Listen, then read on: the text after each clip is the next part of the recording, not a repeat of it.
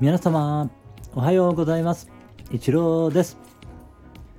ありのままを愛するラジオにようこそいらっしゃいました。ありがとうございます。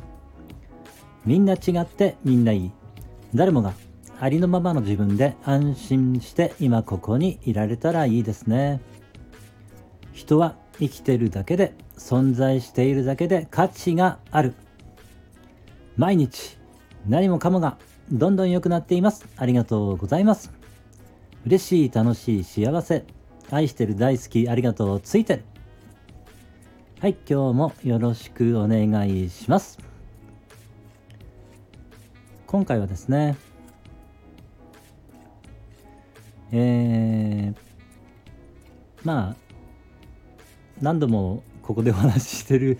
かとは思うんですけれども、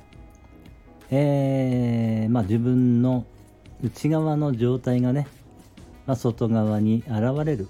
ということでですね、えー、自分がね愛と感謝の状態にあれば、えー、その愛と感謝の状態がね、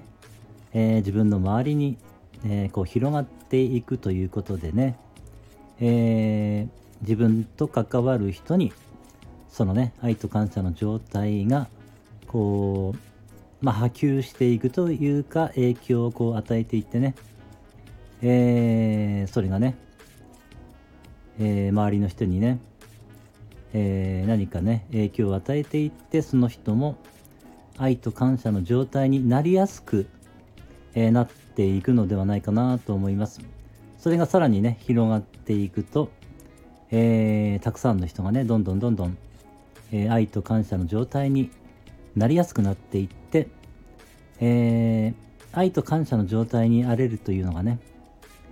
えー、まあ一番その周波数というか波動というか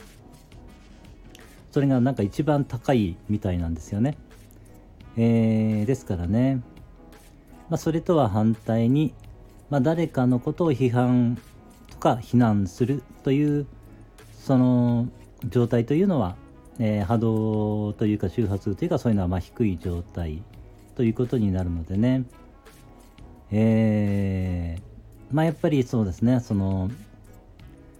自分の内側をねやはり整えるということが、えー、やっぱり一番まあ自分にもいいですし、え、周りの人にとってもねいいということになりますよね。まあ、それがみんなが幸せになる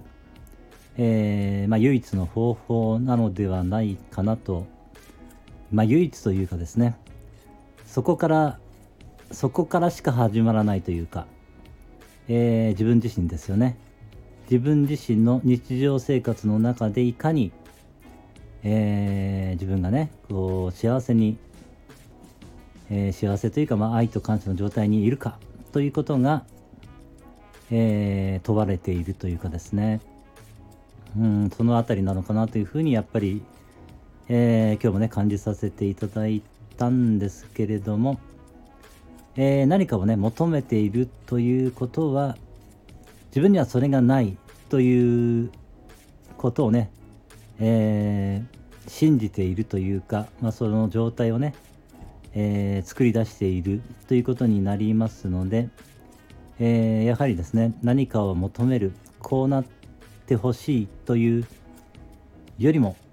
えー、今ここでまあ感謝というかですねもうすでに与えられていて、えー、そのことに気づいていくことによって、えー、愛と感謝の状態になれると思いますのでね。今ここで、えー、そうですね。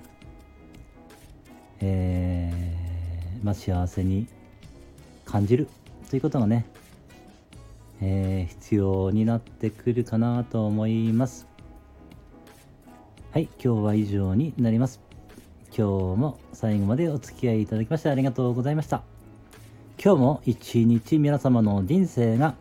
愛と感謝に満ち溢れた素晴らしい一日になりますように応援しています。ありがとうございました。ではまた。